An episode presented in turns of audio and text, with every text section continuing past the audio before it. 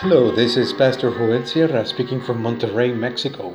Thank you very much for listening to this brief devotional reflection, and may the Lord be with you today and always.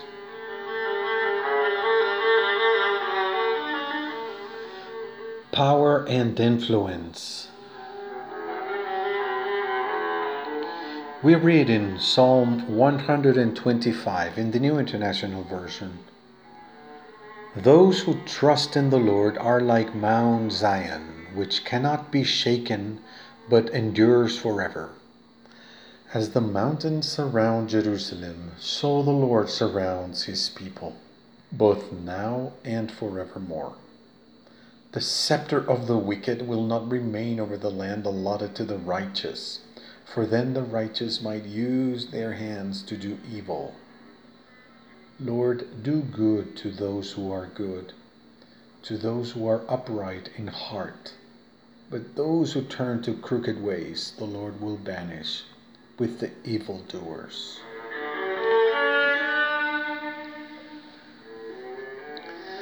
In our reading of the Psalms, we come to number 125. We have already seen that from number 120 to 134, we have the Psalms of the journey to Jerusalem. People traveled on foot from all over Canaan several times a year to go worship God in Jerusalem. On the trip, they could go singing. These were songs that were also used in moments of rest, for example, when preparing dinner around a campfire with family and friends of the town, companions of the trip. Some of these psalms of ascent, of the ascent to Jerusalem, contain an ingredient of criticism of power, precisely of the power that's concentrated in Jerusalem. They are psalms that celebrate the beauty of Jerusalem, the blessing of having the temple, the presence of God in the midst of his people.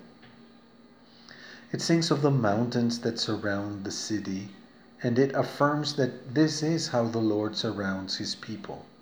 But there is also, as we saw in Psalm 123, a note that says that we are tired of the government of the arrogant. There is criticism of power. The psalm says, The scepter of the wicked will not remain over the land of the righteous, so that they do not give themselves over to evil. In the middle of the song that celebrates Jerusalem, a warning is declared that the government of the wicked will not be established over the people of God, so that the people may not also be tempted to fall into evil. This speaks of an essential function of political power, that of modeling life. The ruler not only has power, he or she also has influence.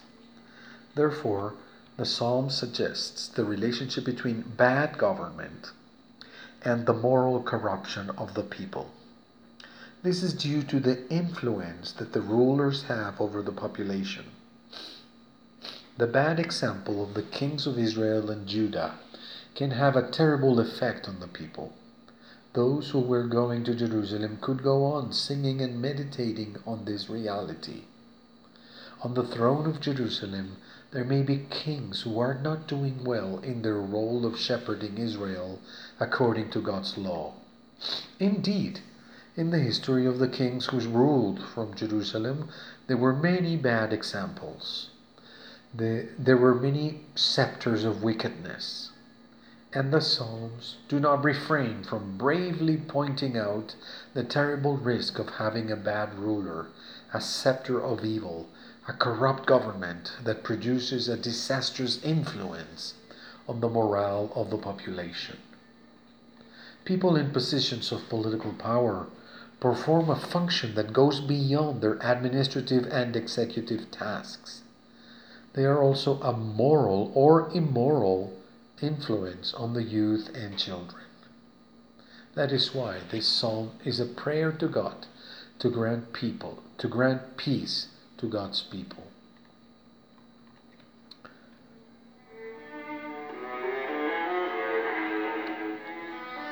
God, thank you that you surround us with your immense love that protects us.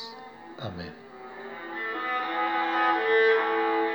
We sing the stewardship of influence. I would be true, for there are those who trust me.